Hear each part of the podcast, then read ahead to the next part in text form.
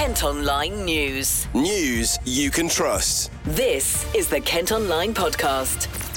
Kate Faulkner. Hello, hope you're okay. Thank you for downloading today's podcast on Wednesday, September 13th. We start today's podcast with an update from yesterday's top story. A woman has now been charged with murder after the landlord of a Maidstone pub was stabbed to death. Police were called to the Hare and Hounds on Lower Boxley Road on Monday night, and Matthew Bryant died at the scene. Stephanie Langley knew the victim and has been officially charged with his murder. The 54 year old from Wilson's Lane in Maidstone is due in court later. Another of our top top stories today. It's been announced parking charges are about to be introduced at Chatham Dockside, stinging shoppers who want to stay for more than an hour. Car park bosses have written to business owners in the centre to explain why the fees are being brought in. Lucy's been following this one. Lucy, what do we know so far? Well, according to car park bosses, around 200 vehicles were being left there overnight by people who weren't shopping or using the restaurants. It's all they're all people who live nearby but struggle to find somewhere to park. So the decision decision's been made to introduce a paid parking structure from September 25th. So, how much will it cost to park there now? The first hour will be free, but after that, it'll cost anywhere between £1.25 to £10, depending on how long you need to stay. Anyone living nearby will have the option to buy a permit that can be used outside of trading hours. Free passes will also be available to employees. And what's been the reaction so far? Well, as you can imagine, regular visitors to Dockside say it's nothing but a money making scheme. We put up a poll at Kent Online to ask people if they'll continue to shop there. At the time of recording, 84% say they'll go somewhere else. Thanks, Lucy. According to the company, most customers only spend an hour shopping, so they won't be affected by the change. Kent Online reports. Four firefighters from Kent have arrived in Morocco to provide support after last week's earthquake. Members of the technical rescue team will help recovery efforts in areas around the Atlas Mountains. More than 2,900 people are known to have died. A Kent police officer has been sacked after having an inappropriate relationship with a woman who was a victim of a crime he met through his work. PC Evan Potter had been assigned as her sexual offences liaison officer in March 2020 and was found to have sent her more than 2,000 messages in 15 days. A panel's decided the 52 year old, who was based in Folkestone, breached the standards of professional behaviour. Two people have been arrested after a fight in Folkestone town centre. Police were called to Sandgate Road yesterday morning and took a man and woman into custody. Another man had to be taken to hospital. Police are keen to hear from any witnesses. A woman's been taken to hospital after being attacked in Chatham. She was found injured by police and ambulance crews on Castle Road on Monday. Two other women from Herne Bay have been arrested arrested and released on bail. Kent Online reports. A TV documentary is set to look into again whether a Gillingham man was responsible for the murders of a mum and daughter more than 25 years ago. Lin and Megan Russell were bludgeoned to death as they walk along a lane in Chillenden in 1996. Michael Stone, who's now 62, is serving life but has always maintained his innocence. A Kent campaigner says she's pleased to see an official recognition that laws around sewage releases might not have been followed. A watchdogs accused the Environment Agency, regulator, and the government of allowing allowing waste to be pumped into rivers and the sea too often. Under current rules, it can only be done in exceptional circumstances, but there was an average of more than 800 spills a day across England last year. Lucy spoke to Sally Burt Jones from SOS Whitstable. The Wastewater Treatment Act was introduced um, in 1991, um, and that basically said that the water companies had to um, effectually deal with all of the sewage um, that came through their systems. Then there was an update to that framework in 1994, um, which also added that um, they could still release raw sewage, but it had to be in exceptional circumstances. Um, and I think we can all agree that uh, what we've seen over the last few years, and well, in fact, the last 30 years, has definitely not been sewage releases in exceptional circumstances, but actually often just one drop of rain seems to be enough of an excuse um, for the water companies not to pay to treat the sewage and just to release it straight out into our into our waterways.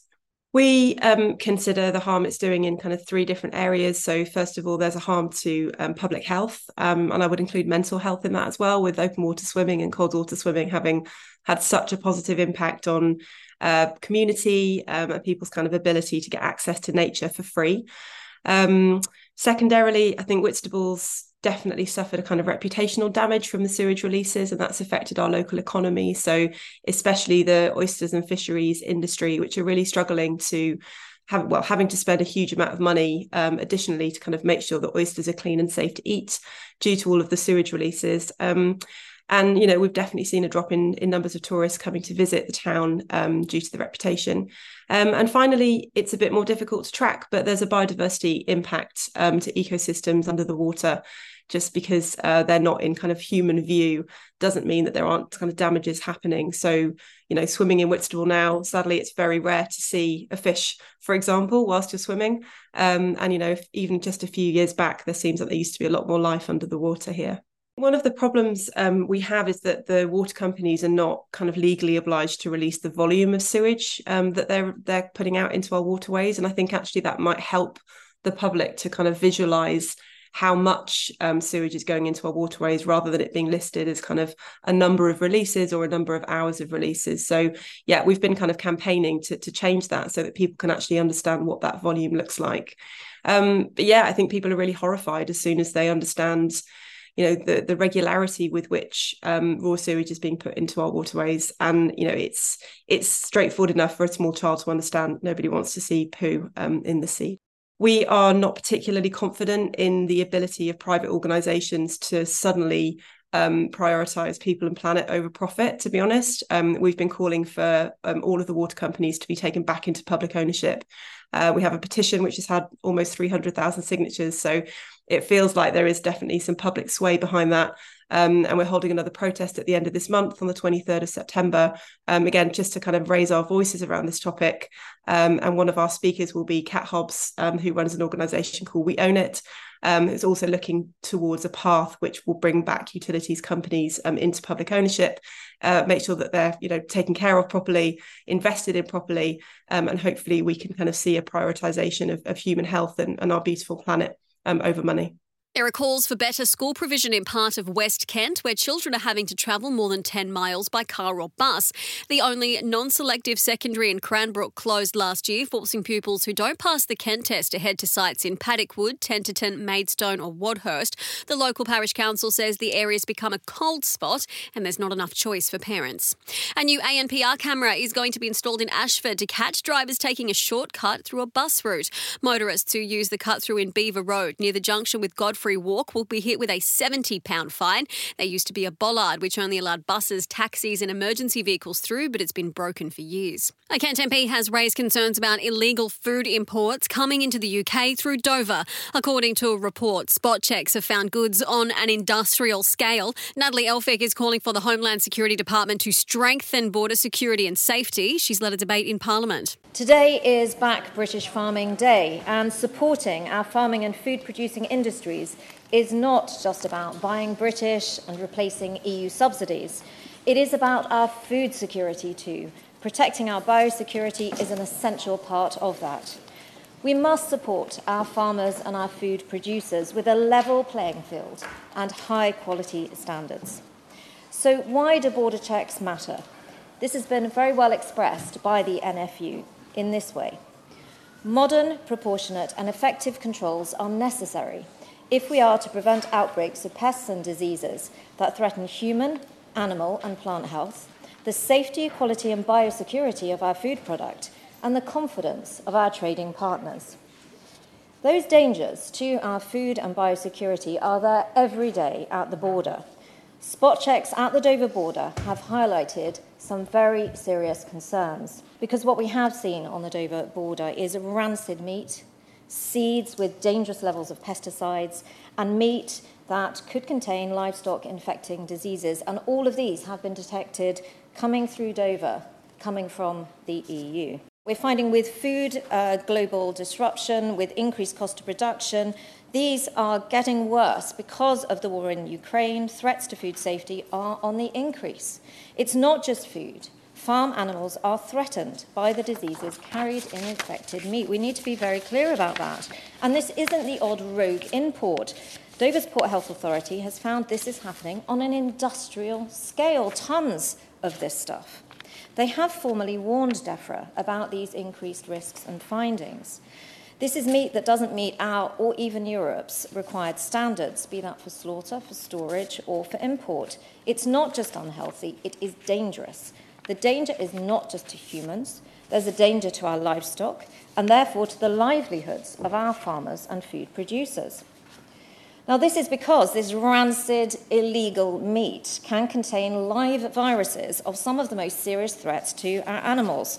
As we have heard, diseases like African swine fever, which have steadily spread from Eastern Europe to Germany and now France. The NFU have said a breakdown in biosecurity is one of the most serious risks we face as a nation. And I agree with that. Now, it is welcome that the government has at last finally published the border target operating model. However, the long delay and continued uncertainty around the new arrangements is very worrying. Concerns have been raised with me by Kent based import export businesses, national food and drink trade bodies, the British Poultry Council, the NFU, and Dover Port Health Authority. It is, as I mentioned, some 18 months now since Dover's ready to go, taxpayer funded, new state of the art post Brexit facilities were mothballed awaiting the publication of this proposed target operating model for the border. Kent Online reports. The RSPCA are investigating after four cats were dumped with no food or water in Chatham. Two adults and two kittens were found in cat carriers in Woodland off Salton Road during the hot weather on Monday. Some of them had fleas and worms, as well as being underweight. They're being looked after by the charity and are recovering well. A McDonald's branch in Strood has been closed for cleaning after a rat was spotted in the drive through. The branch in Medway City Estate closed at around 2 o'clock on Monday afternoon and reopened at around 8 yesterday morning. A spokesperson for the company says a deep clean was carried out and external pest control experts were called in for a precautionary inspection. Now, pet owners in West Kent are being urged to put their dogs forward to be blood donors. Just like with humans, animals can need transfusions during surgery, after an accident, or if they've got certain illnesses. The process only takes about 10 minutes, and donors also get a full health check. I've been chatting to Nicole Osborne from the Pet Blood Bank just as humans need life saving blood for many different reasons, so do dogs. So, what we're looking for is for people who have healthy, happy, large dogs to come forward and think about them becoming a blood donor so that they can help to save the lives of other dogs. Ultimately, that's, that's what it's all about is that your dog could help to save the life of another dog by donating blood. And what can you tell me about the process? I mean, we're familiar with the process for humans, how that blood donation uh, works. How does it differ, or how is it the same with dogs? It's actually very similar for dogs as it is for humans when they come along to give blood. Um, I guess the main difference is that humans don't get so many cuddles and um, treats when they go along. Um, they get their tea biscuits, of course, but dog get treats throughout the whole donation session. So they're very um, looked after and we tried to make it a really enjoyable experience for them by giving them lots of treats and fuss and attention um, and belly rubs on the table. I don't think they do that at human service. Um, so when the dogs first come in, they get a health check with our vet on the day just to make sure that they are fit and healthy on the day to give blood. If everything goes okay with that, then they'll go through to the donation portion of the appointment where they are lifted up by our team onto a table and they lie flat on their sides and they donate um, approximately 450 millilitres of blood, uh, which is actually relatively the same as the human blood service. And um, we use the same bags as the human blood service, so there are a lot of similarities. Um, and that's taken from the jugular vein on their neck while they're getting lots of belly rubs and um, words of affection from our team to keep them going throughout.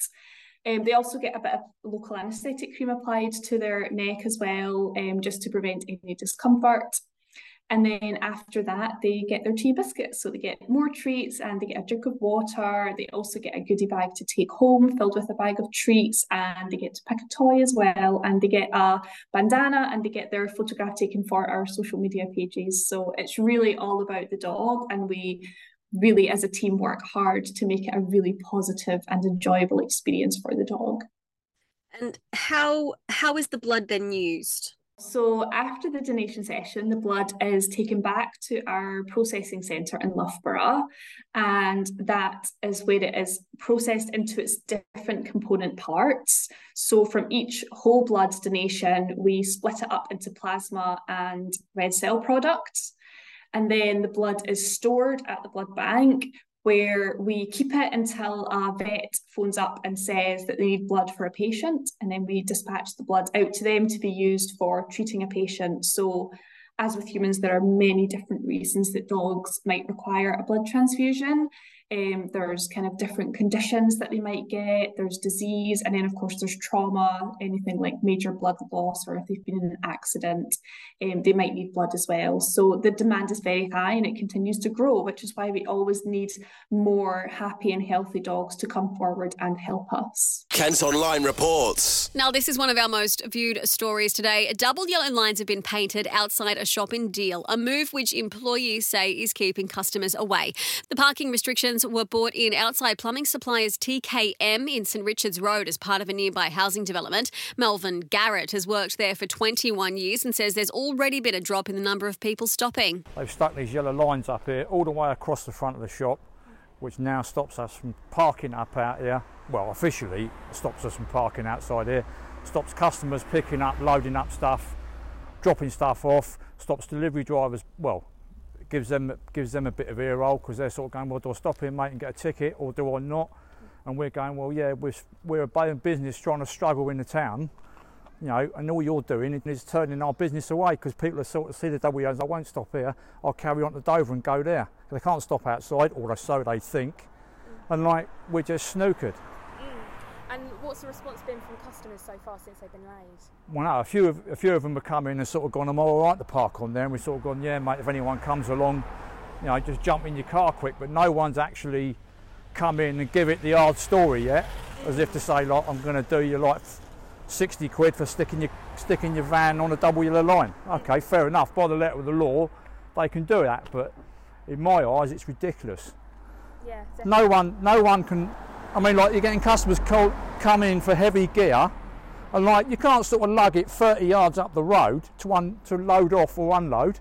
It's ridiculous. It's absolutely ridiculous. Mm. And your deliveries as well. Yeah. What happens when you get a delivery? And well, yeah, it's, it's just it's just run the gauntlet. It's just get the stuff off up against the wall or up against the gate, you know, and get whoever it is, Dave or whoever, on your bike, mate, sign the ticket, sign the ticket and go, blah, blah, blah. But no one's actually come in and sort of said, oh, you know, oh, yeah, you got two minutes, mate, and I'm putting 60 quid on your van. No one's done that yet, mm. which is fair enough. Do you think they will? Do you think it'll get to that point where Well, you just, you just never say never, do you? You just never say never, which, because, you know, it just goes without saying, doesn't it? If they can make a fast buck out of it at 60 quid a time, it's, it's great money for them, isn't it? Mm. And um, they said to you a, a, reason why? I know it was mentioned something about the houses up road. Yeah, the, there's a new development going at the bottom of Cross Road, across Ellens Road, which in hindsight is going to make more traffic going down Cross Road. Okay, fair enough. Okay, the junction does need to be clear, but for what? 45 yards? I don't think so. Mm. I mean, that's ridiculous. Mm. That is utterly ridiculous. Exactly, yeah, and obviously this is a local business. It's been yeah. for 20 years, yeah. and a lot of people rely yeah. on it. Yeah. You just want to call in, get your plumbing bits, and go. Well, okay, fair enough, but do you really want to stick a double yellow line on there to stop people turning up? I don't think so. I don't think so. Mm. And obviously, they've not been laid long, but have you noticed a drop in the amount of customers coming in? Yeah, definitely. Definitely in the last two weeks. I mean, okay, last week I was on holiday, but in the last two weeks I've definitely noticed a slump. Whether it's you know due to the economy as it is, because obviously the interest rate and everything else is going up left, right, and centre, and like people ain't got the money anymore. Don't get me wrong, but then they're not going to come here and park up here if they're going to think they're going to get 60 quid shoved up their shirt for parking on a double yellow line. It's just crazy. It's utterly ridiculous. TKM objected to the proposals for the double yellows in 2021, but say they had no reply. There are plans to turn a former NatWest building in Gillingham High Street into a 17 bed house of multiple occupancy. Medway Council are considering the proposal that would see studio flats built in the upper floors with retail spaces on the ground floor. The building is currently vacant, and the developer says they want to bring it back to life. A new emergency control centre in Gillingham will be fully operational this weekend when 999 call handlers move move in tomorrow. They're joining frontline NHS and 111 colleagues in the purpose built building, which is the first of its kind in the country. Staff were previously based in Chatham, Ashford, and Coxheath. It's hoped the move will make services more efficient.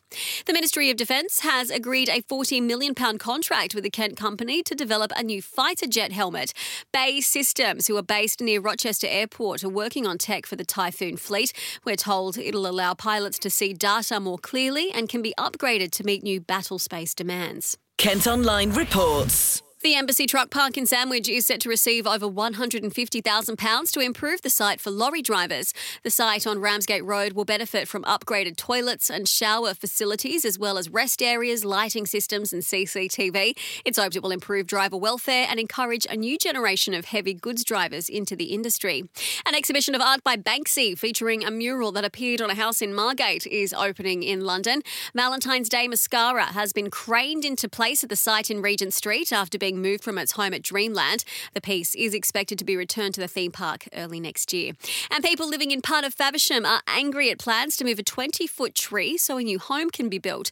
Developers want to put a bungalow on land in Johnson's Court, which residents have described as devastating. Similar plans were withdrawn last year following a backlash. The deadline to comment on the idea is this Friday. Kent Online Sport. Danny Dyer is going to be playing in a charity football match in Kent this weekend. It's to raise money for little Leo Andrews, who was born with a rare genetic condition, and his mum's set up a charity to fund research. Hello, you wonderful, wonderful people. I'm playing this Sunday, Chatham Town FC, for a family whose little boy needs some uh, life saving treatment. It's um, a really tragic story. I want to try and raise some money. Can't wait to meet you all.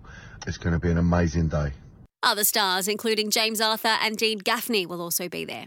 That's all from us today. Thanks ever so much for listening. Don't forget, you can follow us on Facebook, Twitter, Instagram, TikTok, and Threads. You can also get the details on the top stories direct to your email each morning via the briefing. To sign up, just head to kentonline.co.uk. News you can trust. This is the Kent Online Podcast.